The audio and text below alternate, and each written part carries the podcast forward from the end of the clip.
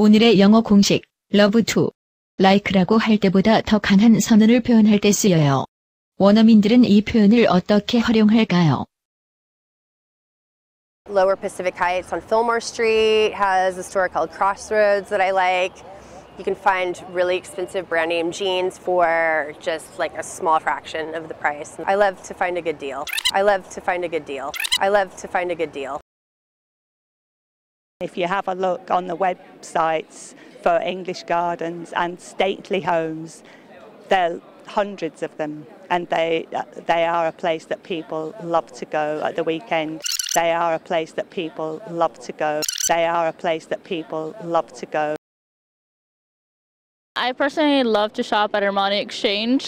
That's kind of like I'm dressed down on it. I personally love to shop at Armani Exchange. I personally love to shop at Armani Exchange. 이제 슬슬 감이 오시지요? 감을 실력으로 굳혀볼까요? 미국인 선생님의 쪽집게 강의를 들어보세요.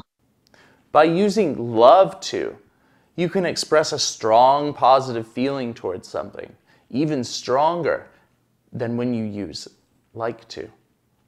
When you want to share your enthusiasm about your stone collecting hobby, you can say, I love to collect stones. If you want to gladly accept an offer, you say, I love to.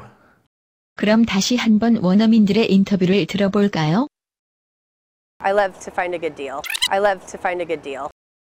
They are a place that people love to go. They are a place that people love to go. I personally love to shop at Armani Exchange. I personally love to shop at Armani Exchange. 이제 러브투는 여러분의 것. 스피킹 맥스 영어 공식은 계속됩니다. 쭉.